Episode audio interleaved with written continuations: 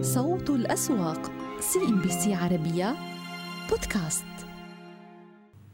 أهلا بكم. البداية مع إغلاقات المؤشرات الإماراتية لهذه الجلسة لاحظنا نوع من التباين بين مؤشري سوق دبي وأبو ظبي. بالنسبة لسوق دبي أغلق على تراجعات طفيفة بأقل من 20 نقطة المئوية بينما شهدنا المكاسب على مؤشر سوق أبو ظبي. مستويات السيولة بداية في سوق دبي المالي سجلت آه، قرابة ال 305 ملايين آه، درهم في جلسة اليوم.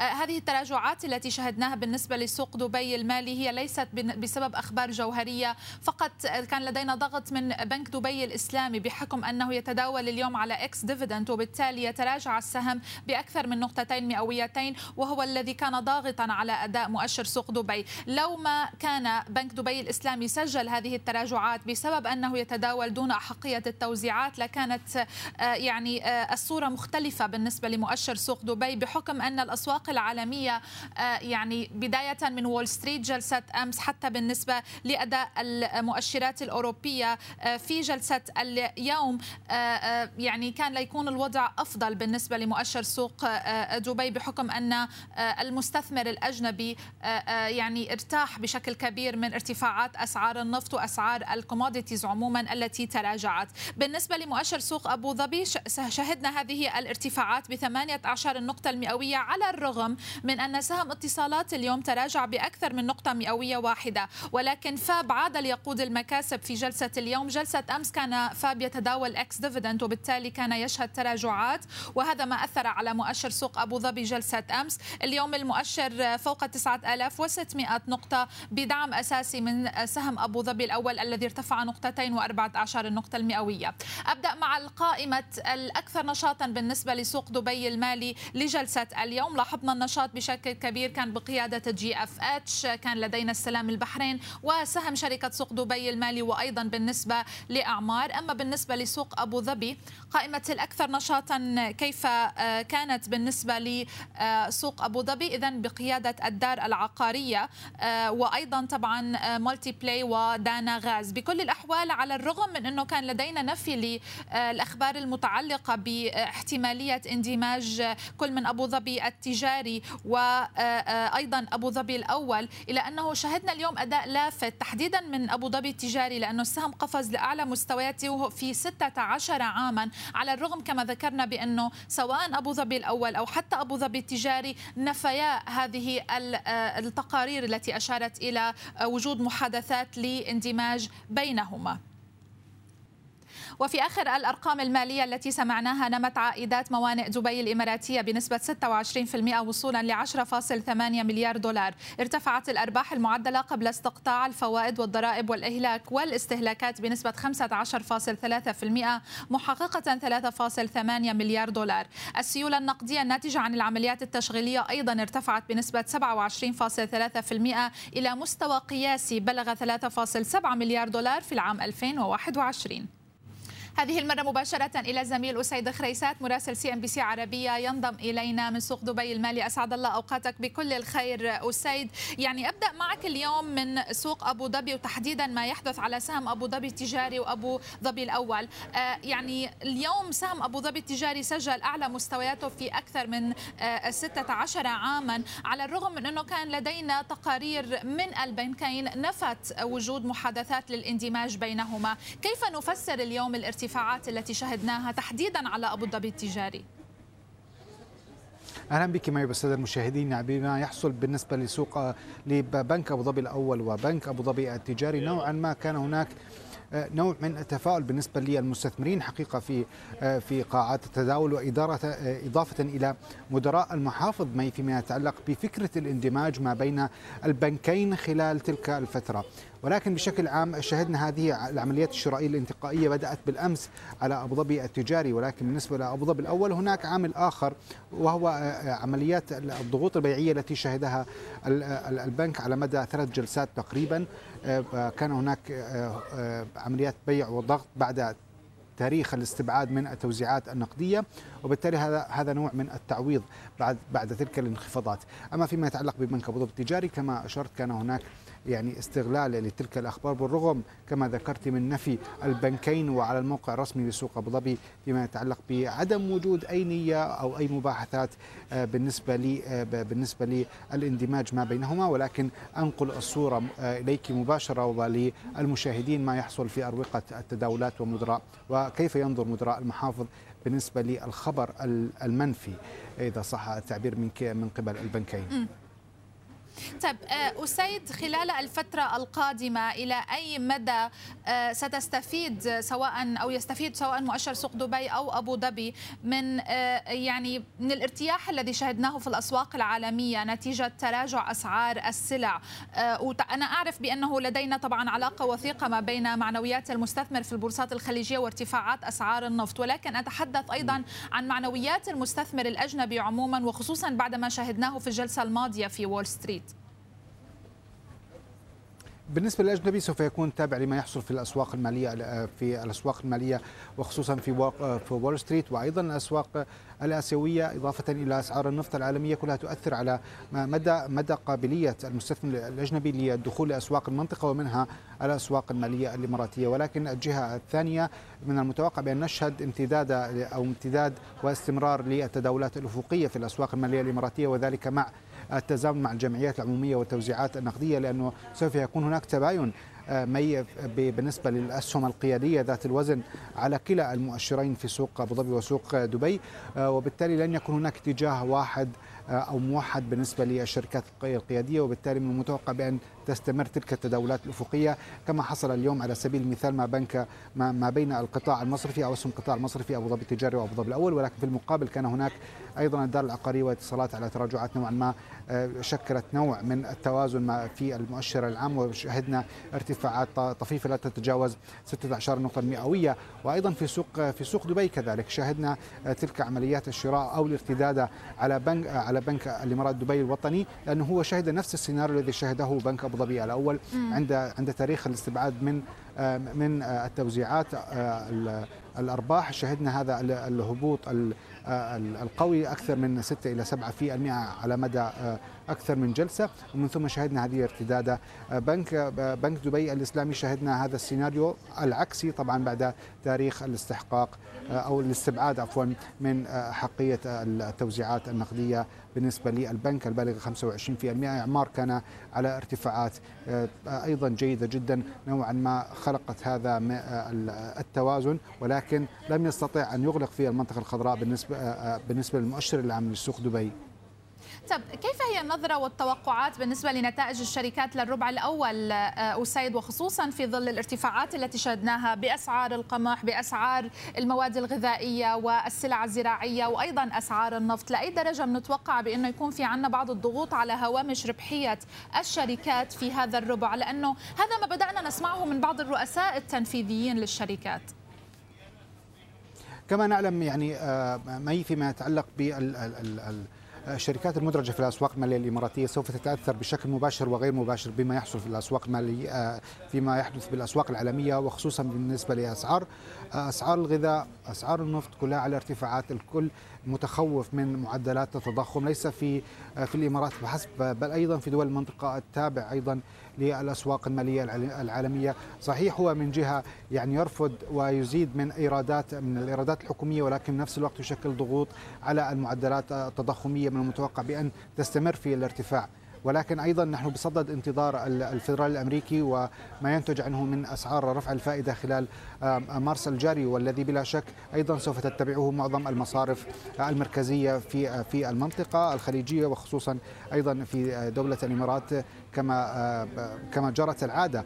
وبالتالي هناك البنوك سوف تستفيد نسبيا من ارتفاع أسعار الفائدة على الأقل على المدى القصير. نحن نتحدث عن عن عام 2022 سوف يكون هناك عكس إيجابي لتلك لتلك الفوائد ولكن بنفس الوقت ارتفاع التكاليف فيما يتعلق بارتفاع أسعار النفط العالمية الذي يشكل ضغط واضح على التكاليف. ولكن أيضا من جهة ثانية ما لا ننسى بانه سلاسل التوريد هي من منذ عام 2020 هي تعاني. هذا أدى بشكل واضح إلى ارتفاع أسعار إلى ارتفاع أسعار النقل بشكل بشكل ملفت. تجاوزت ال 150 في المئة في بعض القطاعات.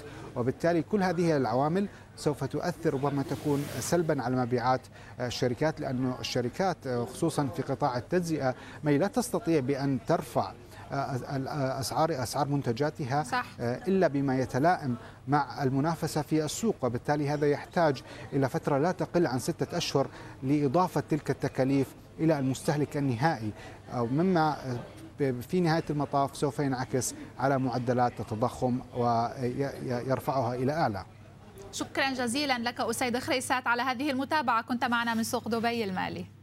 كنا نتابع على مدى الجلسات الماضية التحركات على سهم أرامكو السعودية والذي طبعا استفاد بشكل كبير من ارتفاعات أسعار النفط. برنت كان قد وصل لمستويات ال 139 دولار للبرميل وهي كانت المستويات الأعلى منذ العام 2008 الأمر الذي دفع بسهم أرامكو السعودية للوصول لمستويات ال 45 دولار 45 ريال عفوا تقريبا. اليوم وعلى مدى الجلستين الماضيتين شهدنا نوع من التراجعات بالنسبة لسهم أرامكو. طبعا تزامنت مع تراجعات أسعار النفط إلى حد كبير. في خمس جلسات تداول تراجع سهم أرامكو بتقريبا 9 في المئة. هذه التراجعات كما تحدثنا كانت مبررة بالكامل بالتراجعات التي شهدناها بالنسبة لأسعار النفط. التراجع الذي شهدناه على خام برنت في الجلسة الماضية كان بتقريبا 12% هذا كان أكبر تراجع يومي في عامين. الأسباب يعني لربما هي كثيرة وخصوصا بأن الأسواق امتصت جزء كبير من الأخبار. الأخبار المتعلقة سواء بحظر الولايات المتحدة الأمريكية لاستيراد النفط الروسي أو حتى التوجه العالمي نحو تقليص الاعتماد على قطاع الطاقة الروسي أو الموارد الطاقة الروسية سواء النفط أو حتى الغاز. وبالتالي هذا انعكس على سهم أرامكو الذي كما تحدثنا خسر المكاسب أو تراجع بشكل كبير خلال جلسات شهر مارس. تحديدا بخمس جلسات تداول كما تحدثنا تراجع السهم بأكثر من 9 في المئة. وبالتالي إذا ما نظرنا فقط إلى خسائر الثلاث جلسات الماضية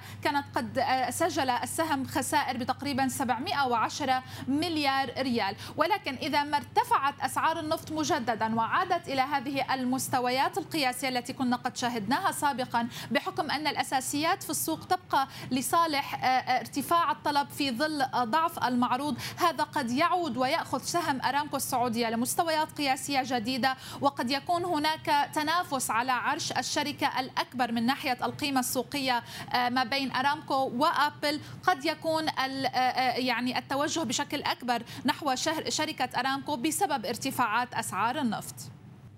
مؤشر البورصة القطرية كان على نوع من الاستقرار في جلسة اليوم. أغلقنا على مكاسب طفيفة جدا بأقل من عشر النقطة المئوية الواحدة. كما نلاحظ كان لدينا نوع من التقلبات في جلسة اليوم ولكن المؤشر استقر فوق الثلاثة عشر ألف وستمائة وثلاثين نقطة. القطاعان القياديان يعني سواء القطاع المصرفي أو القطاع الصناعي كان على بعض التراجعات الطفيفة جدا. يعني بالنسبة للبنوك بقرابة عشر النقطة المئوية. QNB السهم صاحب الوزن الوزن آه، الأكبر هو تقريبا سجل تراجعات بنقطة مئوية واحدة وسهم صناعات أيضا كان على نوع من الاستقرار بينما المصرف كان على مكاسب بتسعة عشر النقطة المئوية. من الأسهم الأبرز خلال جلسة اليوم كان سهم آه، استثمار القابضة هذا السهم الذي يظهر معنا في قائمة الأكثر نشاطا لأنه السهم سجل ليمت أب للجلسة الثانية على التوالي دون أي أخبار جوهرية. الجلسة الماضية أيضا كنا قد سجلنا مكاسب بقرابة العشرة في المئة. نلقي نظرة على إذن أسهم الأكبر الرابحين الاستثمار القابضة بالفعل 10% من الارتفاعات. كان لدينا السلام وإنما القابضة ضمن هذه القائمة. أما بالنسبة للأسهم الأكثر تراجعا كانت بقيادة المتحدة للتنمية السهم الذي تراجع بقرابة 5% الفالح التعليمية أيضا السهم تراجع بأكثر من 4% وسجلت استراتيجية قطر الرقمية للعامين 2020-2021 أكثر من 300 مليون معاملة إلكترونية بشكل تراكمي. نتابع التفاصيل في هذا التقرير. شركات عالمية متخصصة في البرمجية والحلول الرقمية والذكية تبحث في الدوحة سبل تمكين الشركات القطرية الناشئة من التحول الرقمي الكامل تحت مظلة منتدى Rise on the Road الذي جمع نخبة من الخبراء والمختصين عرضوا لمجموعة من التجارب والتطور الحاصل في الحوسبة السحابية للشركات والتوجهات المتعلقة بحماية البيانات والأمن الإلكتروني والتجارة الإلكترونية. خلال الجائحة وما بعد الجائحة كمان آه، آه، كان هناك طلب متزايد من الشركات المحلية آه، والشركات الناشئة على على موضوع ال back office transformation اللي هي تتعلق في مجال الموارد البشرية والأنظمة المالية والأنظمة الإدارية. صناع القرار في كل هذه الشركات كان عندها توجه للاستثمار المتزايد في في الرقمنة والحوسبة السحابية. المنتدى الذي يعقد تباعا في منطقة الشرق الأوسط وأوروبا وإفريقيا عرض لضروريات التحول الرقمي الكامل والدور الذي لعبته خلال جائحة كورونا. والتسريع في تبني الشركات والمؤسسات للخدمات الإلكترونية بالتوازي مع إطلاق قطر لاستراتيجيتها الرقمية حتى العام 2026 لدعم مبادرات استخدام الذكاء الاصطناعي والبلوكتشين والخدمات الرقمية الذكية التي تعمل على تحسين الجوانب الحياة المختلفة للأفراد والشركات. بنطلع كمان إنه كيف نقدر نكون عم نساعد بال بال SMB business وال digital native companies و startup communities لأنه هيدا موضوع كثير كثير بهمنا نكون عم عم نساعد عم نساعد فيه على نطاق قطر وعلى نطاق الريجن هذا وسجلت استراتيجية حكومة قطر الرقمية خلال العامين الماضيين أكثر من 300 مليون معاملة إلكترونية بشكل تراكمي وأطلقت أكثر من 1300 خدمة إلكترونية جديدة مع إنجاز أكثر من 42 تطبيقا للهواتف المحمولة علاوة على توفير 600 مليون ريال من العقود الإطارية والخدمات المشتركة. وافق مساهمو شركة المتحدة للتنمية القطرية وهي المطور الرئيسي لمشروع اللؤلؤ قطر على مقترح مجلس الإدارة بتوزيع أرباح النقدية عن العام الماضي بنسبة 5.5% من القيمة الإسمية للسهم بواقع 5.5 درهم عن كل سهم وبإجمالي 195 مليون ريال. أقر الاجتماع السنوي للجمعية العامة للشركة البيانات المالية للعام 2021 والتي أظهرت نمو الأرباح الصافية للشركة بنسبة 44% وصولا ل 326 مليون ريال مدفوعة بزيادة الإيرادات بنسبة 73% وصولا إلى أكثر من ملياري ريال بالإضافة إلى تراجع خسائر القيمة العادلة للاستثمارات المالية بنسبة 82% وتراجع مخصص انخفاض قيمة ذمم مدينة بنسبة 87% وصولا ل 8.5 مليون ريال. هذا هو سهم المتحدة للتنمية بالنسبة لجلسة اليوم سجل في نهاية الجلسة تراجعات بقرابة الخمسة في المئة.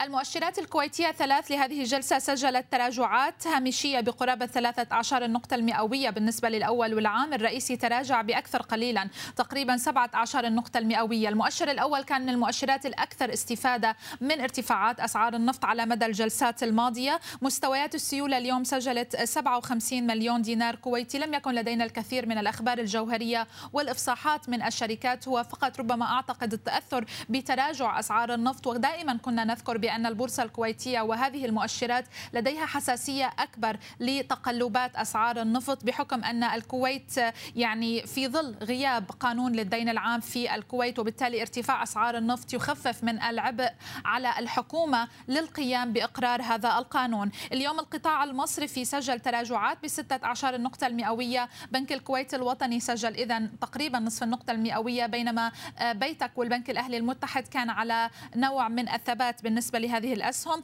قطاع المواد الأساسية اليوم تراجع بواحد وأربعة عشر النقطة المئوية. وبالنسبة للأسهم الأكثر نشاطا تركزت بشكل أساسي أعتقد بالنسبة للقطاع المصرفي. آه كان لدينا مشاريع GFH بورصة الكويت الأهلي المتحد إذا ضمن هذه القائمة. يمكنكم الآن الاستماع لإغلاقات الأسواق العربية يوميا على بودكاست CNBC عربية ضمن برنامج صوت الأسواق. تابعونا على Apple Podcast Google Podcast Spotify وأيضا Deezer نشكر لكم حسن المتابعة وإلى اللقاء. صوت الأسواق CNBC عربية بودكاست.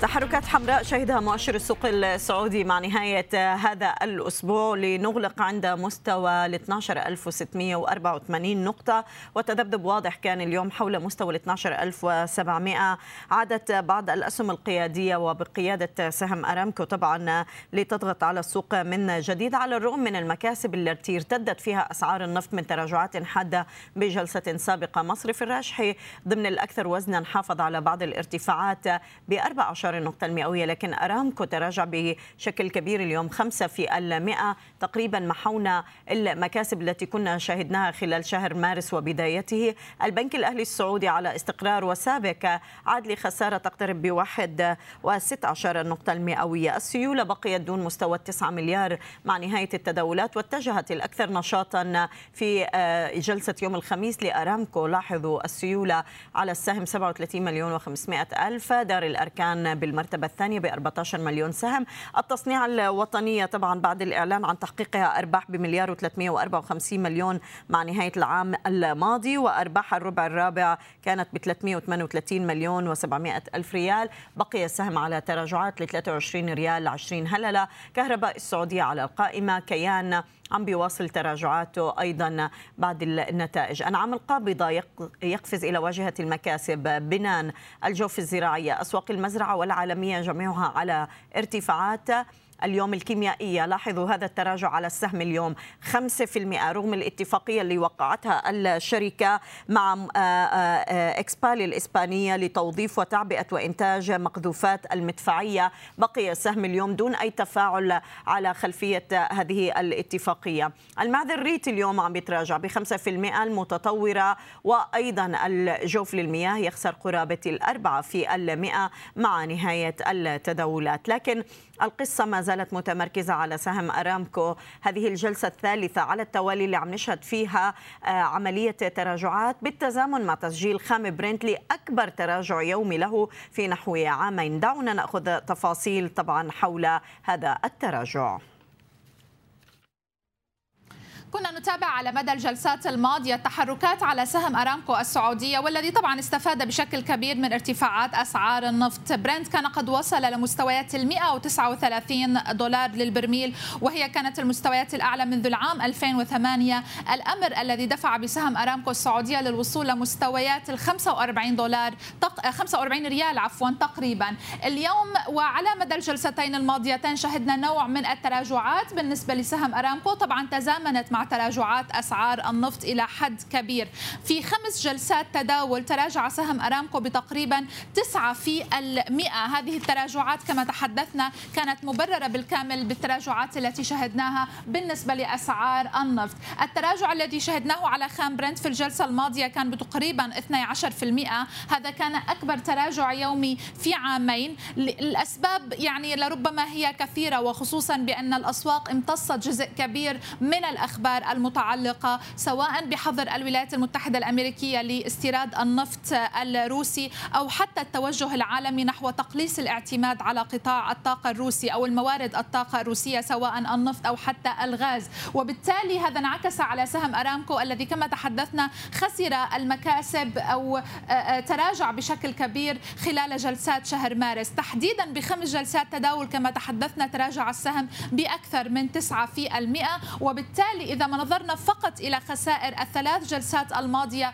كانت قد آه، سجل السهم خسائر بتقريبا 710 مليار ريال. ولكن إذا ما ارتفعت أسعار النفط مجددا وعادت إلى هذه المستويات القياسية التي كنا قد شاهدناها سابقا بحكم أن الأساسيات في السوق تبقى لصالح آه، آه، ارتفاع الطلب في ظل ضعف المعروض هذا قد يعود ويأخذ سهم أرامكو السعودية لمستويات قياسية جديدة وقد يكون هناك تنافس على عرش الشركة الأكبر من ناحية القيمة السوقية آه، ما بين أرامكو وأبل. قد يكون آه، آه، يعني التوجه بشكل أكبر نحو شركة أرامكو بسبب ارتفاعات أسعار النفط. أعلنت شركة صادرات السعودية عن تسوية لديون سبق إعدامها بمبلغ حوالي 5 ملايين دولار من عملاء سابقين بإثيوبيا. يقدر الأثر المالي لتسوية الديون حسب الشركة بحوالي 20 مليون ريال. وكانت المفاوضات بشأن التسوية الخارجية مع كل من شركات تعوض الأمين للتجارة العامة والبروج ونورك أجرو استمرت لمدة ثماني سنوات. ارتفع صافي أرباح شركة ساسكو المدرجة بالسوق السعودي في عام 2021 بنسبة 27% لتحقق حوالي 51 مليون ريال مقابل 40 مليون ريال في عام 2020 قفزت الإيرادات بعام 2021 بنسبة 90% بعام 2021 لتسجل حوالي 4 مليارات ريال مقابل مليارين و100 مليون ريال في عام 2020 يعود سبب ارتفاع صافي الأرباح خلال عام 2021 إلى ارتفاع كمية المبيعات. هذا إضافة إلى زيادة إيرادات الاستثمارات وانخفاض مخصص خسائر الخسائر الائتمانية. السهم اليوم إذا عم نتداول على ارتفاعات تقترب ب 14 النقطة المئوية آه، لمستوى 38 ريال 85 هللة. انخفضت أرباح شركة إسمنت المدينة المدرجة بالسوق السعودي بعام 2021 بنسبة 27% ولتسجل حوالي 160 مليون ريال مقابل 220 مليون ريال. تراجعت إيرادات الشركة بنسبة 13% في عام 2021 لتحقق حوالي 497 مليون ريال مقابل 572 مليون ريال لعام 2020 ويعود سبب انخفاض صافي الأرباح بعام 2021 إلى انخفاض قيمة المبيعات وانخفاض الإيرادات الأخرى وارتفاع مخصص الزكاة. مجلس الإدارة أوصى بتوزيعات نقدية عن النصف الثاني من عام 2021 بنسبة 5% وهو ما يعادل 50 هللة لكل سهم. يبقى سهم إسمنت المدينة اليوم على مكاسب بقرابة 1.16 النقطة المئوية. عم نختتم التداولات بعد فترة المزاد ل 22 ريال 82 هللة ارتفعت أرباح شركة عطاء المدرجة بالسوق السعودي بفترة الربع الحالي بنسبة 77% ولتسجل حوالي مليون وخمسمائة ألف ريال مقابل 6 مليون وثلاثمائة ألف ريال من الفترة ذاتها من العام السابق. ونمت أرباح الشركة بالستة أشهر الماضية بنسبة 499% محققة حوالي 68 مليون ريال مقابل 11 مليون ريال من نفس الفترة من العام الذي سبقه. ارتفعت الإيرادات بالأشهر الستة الماضية بنسبة 121% لتحقق 274 مليون ريال مقابل 124 مليون ريال لنفس الفترة من العام الذي سبق. اليوم سهم عطاء التعليمية عم بيتراجع ويخسر أكثر من 2% ليتداول مع نهاية فترة المزاد ل 64 ريال 40 هللة. في النتائج أيضا انخفض صافي ربح شركة بروج للتأمين المدرجة بالسوق السعودي قبل الزكاة في عام 2021 بنسبة وصلت إلى 7.5% لتسجل حوالي 16 مليون ريال مقابل 17 مليون ريال في عام 2020 ونما صافي أقساط التأمين المكتتبة في عام 2021 بنسبة 54% لتحقق حوالي 254 مليون ريال مقابل 164 مليون ريال في عام 2020 يعود سبب الانخفاض في الأرباح خلال عام 2021 نتيجة لانخفاض صافي أقساط التأمين المكتسبة وبنسبة تصل إلى حوالي 15% هذا وارتفعت مصاريف الاكتتاب بنسبة 91% إذا طبعا سنتابع إغلاقات السوق مع دكتور عبد الله باشن إلى حين أن يجهز. عم نذكر أيضا بإغلاقات القياديات الراجحة. صعود يقارب ال 14 النقطة المئوية لمستوى 154 ريال مع نهاية التداولات. ننتقل مباشرة إلى الرياض. دكتور عبد الله باعش رئيس مجلس إدارة تيمون للاستشارات المالية. دكتور أهلا بك معنا. شكرا على وجودك. حالة تذبذب واضحة عم نشهدها؟ يعني على كل المستويات ليس فقط على السوق السعودي. شفنا الهبوط اللي حدث على الأسواق العالمية خلال هذا الأسبوع حدث في ارتداده بالمؤشرات الأوروبية والأمريكية يوم أمس. وأيضا النفط عاد ليتراجع بشكل حاد. اليوم انعكست الصورة بشكل واضح. تراجع النفط وعادت بعض بعض الأسهم في الأسواق الأوروبية للارتفاع آه، كيف عم نفسر اليوم احتساب المخاطر بالنسبة للسوق السعودي لكل هذا التذبذب؟ مرحبا بيسا أعتقد سؤالك جميل لأنه هنا هو مدى احتساب المخاطر. آه، عندما نتكلم عن احتساب المخاطر الأسواق عامة وأسواق الخليج منها هي في مرحلة عدم اليقين. عندما نقول مرحلة عدم اليقين يعني عندما تبني التوقعات في بيوت في البيوت الأبحاث والبيوت المالية تجد انه توقعاتها غير واضحة لأنه ليست عملية آه، عرض وطلب أو أساسيات الاقتصاد إنما الآن هي مزيج مما يسمى بالاقتصاد السياسي.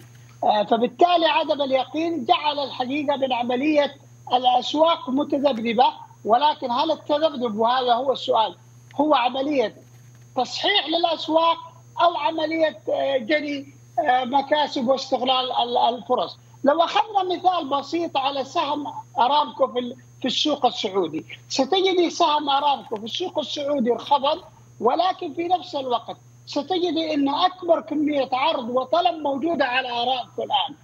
وبالتالي فهناك من يعتقد أو لا زال إن هناك في فرص لا زالت موجودة آه، في الأسواق، هذا بالنسبة للسوق المحلي.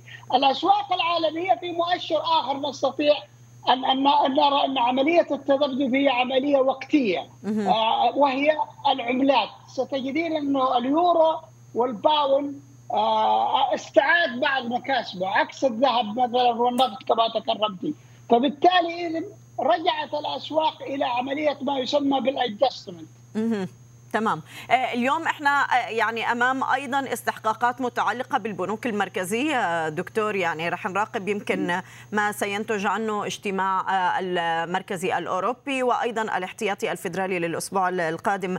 يعني كنا عم نحتسب سابقا هذه التطورات الجيوسياسية لكن اليوم عم ندخل على عامل آخر وهو إنه لدينا مستويات تضخم عالية قد تؤخذ بالحسبان لكن بدأ يظهر بعكس ذلك إنه قد آه، تتراجع معدلات النمو للاقتصاد العالمي وقد ندخل في كساد هذه المرة، هي المخاطر برأيك يعني إلى أي مدى ستكون حساسة بالنسبة للبنوك المركزية لاتخاذات آه، لاتخاذ أي قرار في الوقت الحالي؟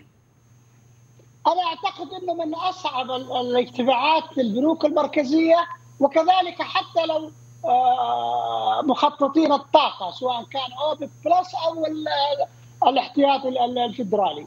فسنجد إنه هذه الفترة قد لا نجد أي قرارات لأنه الآن أنت أمام آه، mix الحقيقة من الحالة الحادثة في الأسواق.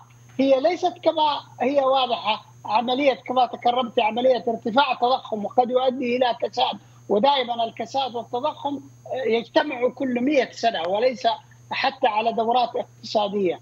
فبالتالي أعتقد إنه إلى الآن لم تتخذ أي قرارات خاصة في هذا الوضع اللي إحنا آه، موجودين فيه، لأنه الآن لا السياسات المالية ولا السياسات النقدية سيكون لها الأثر الكبير، بالإضافة إلى إنه عامل عامل الخصم الذي يستخدم في عملية تحديد أسعار الفائدة في البنوك المركزية حيكون الآن وفقا للظروف المتاحة وهي ظروف الحرب وظروف خروج اقتصاد من ضمن اقتصاديات العشرين من المنظومة المالية حتكون ارتفاعات عالية نعم. فترة الخصم وبالتالي قد لا تأتي النتائج بما يخطط له البنوك المركزية. طيب كيف عم نقرأ موقف أوبك بلس اليوم يعني من هذه الأسعار آه، دكتور عبد الله وخصوصا إنه إحنا شايفين حتى الآن هو التزام ويمكن أوبك بلس عم تبعد عنها كل آه، يعني الظنون بإنه هناك آه، ارتفاعات بأسعار النفط تعود نتيجة لقراراتها بضخ 400 ألف برميل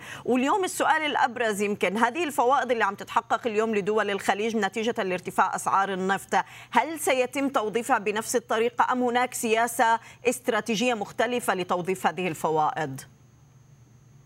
شكرا بيسا لأنه أنا أعتقد هذه بالنسبة للمخططين ومتابعي الأسواق من أهم القرا...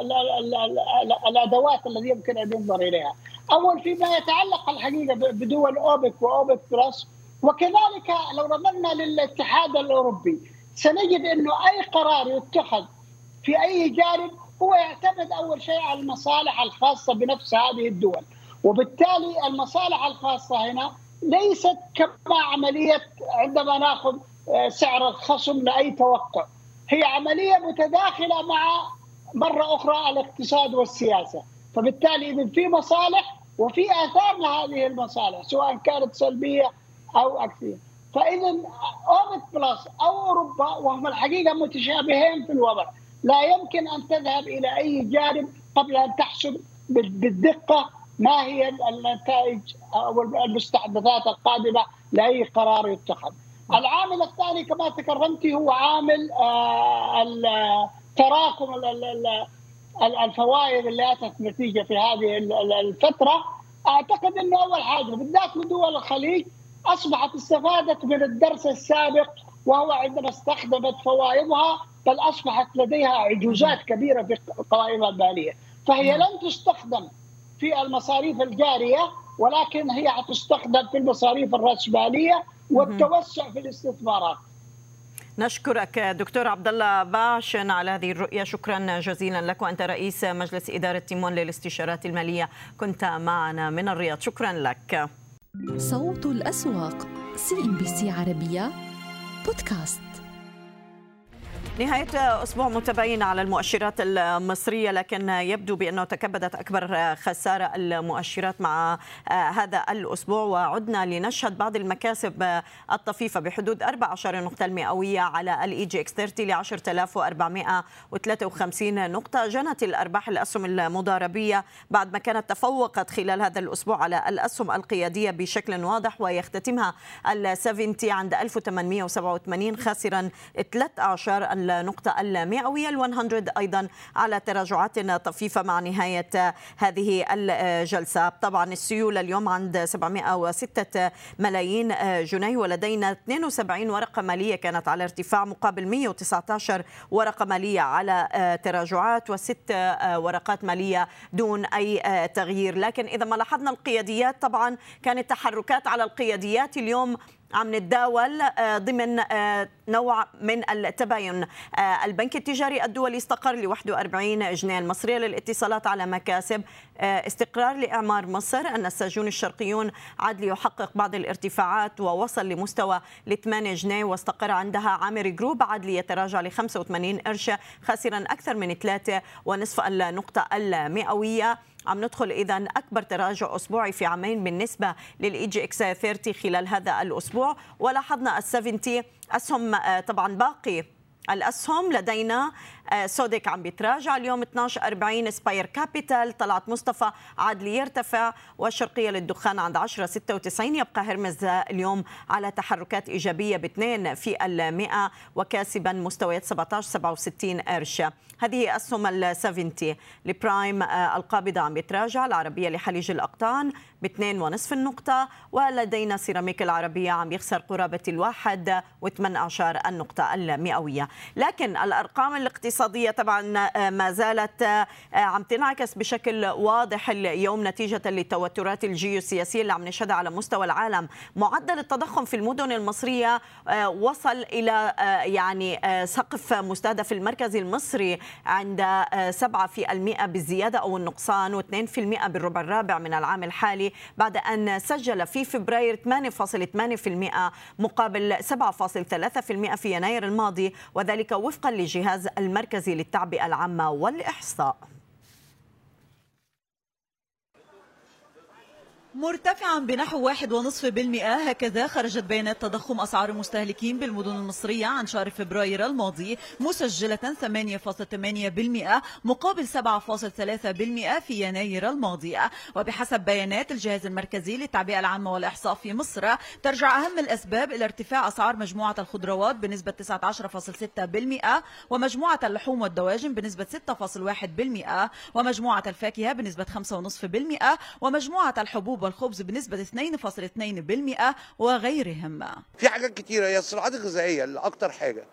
اللي مرتفع الرز رفع فوق والمكرونات والخبز وحاجة بقت هي ظروف لازم هنمر بيها غصب عننا زينا زي بقية العالم. إنما الجشع بتاع تجار الجملة بالذات والمستوردين. هو في حد لسه استورد حاجة جديدة؟ المفروض إن إحنا دولة زراعية المفروض إن إحنا يبقى عندنا اكتفاء ذاتي في الزراعة والمفروض إن إحنا نحاول الدولة تساعد الشباب إن إحنا نحاول نستثمر الصحراء أو إن إحنا نعدل الحاجات ديت ونكتفي بال تكتفي مصر بذاتها. في المعيشة يعني بالأخص كل واحد بيمشي على قده. خلاص. وفيما اقتربت أرقام التضخم من مستهدف البنك المركزي المصري عند 7% بزيادة أو نقصان 2% في الربع الرابع من العام الحالي. ترى الحكومة المصرية أن نحو 35% من التضخم في مصر هو تضخم مستورد من الموجات التضخمية المتلاحقة التي طالت العالم. فيما تعمل من جهة أخرى على ضمان رصيد احتياطي دائم من السلع الأساسية بما لا يقل عن ثلاثة إلى ستة أشهر. وأيضا تعمل على تشجيع ودعم الصناعة المحلية. بنحاول نقفل كل حاجة عندنا في مصر بحيث إن إحنا نقلل الكوست لأن برضو ال ال ال الارتفاع في الأسعار مش في مصلحة حد وبيقلل في الآخر نسبة شريحة معينة اللي هي مش قادرة تكمل في التضخم ده. ده مثلا منتج كان في الأول خالص بيتكلف عليا حوالي 3 جنيه ونص 4 جنيه. ليه؟ كان وزنه بتاع 50 جرام فمع ال material. والإضافات اللي بتحط عليها وصل للسعر ده. دلوقتي السعر وصل لحوالي 6 جنيه. أو 5 جنيه ونص. يعني طبعا المشكلة إن أنا بضطر إن أنا أثبت سعري قدام المستورد. بس أنا كتكلفة لا أنا ما بكسبش مثلا في منتج زي ده. الفكرة إن هو اما إحنا بنسوي من بره الدولار طبعا اترفع فده بيفرق معانا إحنا في الشحنات اللي بتيجي من الخارج فده اللي بي بيخلي الأسعار شوية عالية بيبقى غصب عننا وغصب عن المستهلك. جدير بالذكر أن لجنة السياسة النقدية بالبنك المركزي المصري ستجتمع يوم الرابع والعشرين من مارس الجاري لبحث أسعار الفائدة التي ثبتتها على مدار عشرة اجتماعات متتالية وذلك منذ نوفمبر 2020 الذي شهد خفضا بخمسين نقطة أساس بعد خفض بنفس القيمة في سبتمبر من نفس العام إضافة إلى الخفض التاريخي بواقع 300 نقطة أساس في مارس 2020 ندى عبد السلام CNBC عربية القاهرة. نتجه إلى القاهرة. أستاذ وائل عنبة رئيس مجلس إدارة شركة الأوائل للاستشارات المالية ينضم إلينا من هناك. أستاذ وائل أهلا بك معنا. مع نهاية هذا الأسبوع عم بيكون ال EGX 30 تكبد خسائر بأكثر من 8% وعم بيسجل أسوأ أداء أسبوعي له في نحو عامين. هل ممكن نعتبر هذه الخسائر هي يعني احتساب يمكن لكل المخاطر للأسواق أم ما زال أمام السوق مزيد من التراجعات برأيك؟ اولا الخسائر اللي حققها هذا الأسبوع ناتجة عن هبوط السهم القيادي وهو البنك التجاري الدولي وإحنا ياما قلنا إن هو كان متعلق فوق يعني السوق كان بينزل وهو ما بيهبطش. فهو خد تجميعة الهبوط بتاعته السنة اللي فاتت كلها في الأسبوع ده. فهبط هبوط شديد ولكن أنا ليا ملاحظة يعني على المشتري وليس على البائع. البائع أجانب زي ما إحنا عارفين. المشتري ليه تدعمه وتخرجه بأسعار غالية؟ طالما الأجنبي عايز يخرج سيبه خلي السهم ينزل واشتري منه بأسعار رخيصة. فدي ملاحظة إن اللي بيشتري خد من عند ال 46 وال 48 وبيشتري 42 و40 و... سيب الأجنبي يخرج بسعر رخيص. ما تدعموش. دي نقطة. النقطة الثانية إحنا كنا قلنا إن في كثير من الأسهم ده يعني خصمت أخطار الحرب سعرت الحرب. وده اللي أنا شايفه. رغم الهبوط الشديد جدا الأسبوع ده لكن ممكن نلاقي أسهم من أول الأسبوع لآخره يا ثابتة في مكانها يا صعدت فسعرت مخاطر الحرب. ودي كانت ملاحظة على أسهم كثير في EGX 70 وبعض أسهم EGX 30 وخصوصا في القطاع العقاري. فالسوق المصري بيلف وبيدور حوالين إنه يوجد القاع. أول علامة جيدة النهارده بقولها إن البنك التجاري كان في ال GDR امبارح نزل لغاية سعر 36 جنيه. هذا السعر لم يتحقق في جلسة اليوم. فتح على 39 وآخر الجلسه 41 ما حققش السعر اللي كان ال GDR محققه أمس ودي أول علامة جيدة إن السوق يبدأ يتخطى المرحلة دي ويعاود الصعود مرة أخرى. طيب إحنا اليوم شايفين مستويات التضخم يعني أيضا في مصر عم تصعد أستاذ وائل لأكثر من 8% اليوم كيف أيضا المستثمر يعني عم بيتعامل مع مستويات تضخم بهذا الشكل؟ الشركات أيضا كيف رح تتعامل؟ وهل سنرى ردة فعل بالفعل من المركزي المصري كما عم نترقب اليوم من الأوروبي؟ وكذلك الاحتياطي الفدرالي أي قرارات برفع أسعار الفائدة؟ اولا معدل التضخم متوقع تماما منذ الشهر الماضي واللي قبليه إن إحنا المعدل هيبدأ يتصاعد. وبالفعل هو تصاعد الشهر اللي فات والشهر اللي قبليه والشهر ده. آه وإن كان النهارده هو خلاص وصل للسقف اللي كان محدده البنك المركزي. البنك المركزي كان بيتكلم في 7% يزيد أو يقل 2% يعني لغاية 9 النهارده 8.8 من عشرة والشهر الجاي هيبقى شهر رمضان فهيزيد تاني. فيبدأ البنك المركزي يتحرك في تحريك سعر الفايدة. حتى لو اجتماع الفدرالي الأمريكي الأسبوع القادم زود أو ثبت أعتقد إن إحنا البنك المركزي هيبدأ يحرك ويبدأ يرفع ربع نقطة تقريبا لمواجهة التضخم. وإن كان ما زال سعر الفايدة في مصر مش رخيص سعر الفايدة في مصر عالي نسبيا. ولكن طبعا ظروف التضخم وظروف سعر العملة هتخلي آه، البنك المركزي يحرك سعر الفايدة. طيب بس ما زال في مطالبات. يعني يمكن شفت معنا جي بي مورغان أستاذ وائل اللي عم بيطالب بإنه يجب تخفيض قيمة الجنيه المصري آه، آه، يعني بالفترة المقبلة ولأنه هو مقيم بسعره بقرابة ال 15% أعلى. اليوم ما رأيك بهذا التوجه؟ وهل فعلا ممكن تضطر الحكومة لعملية تخفيض قادمة للجنيه المصري بسبب هذه الظروف؟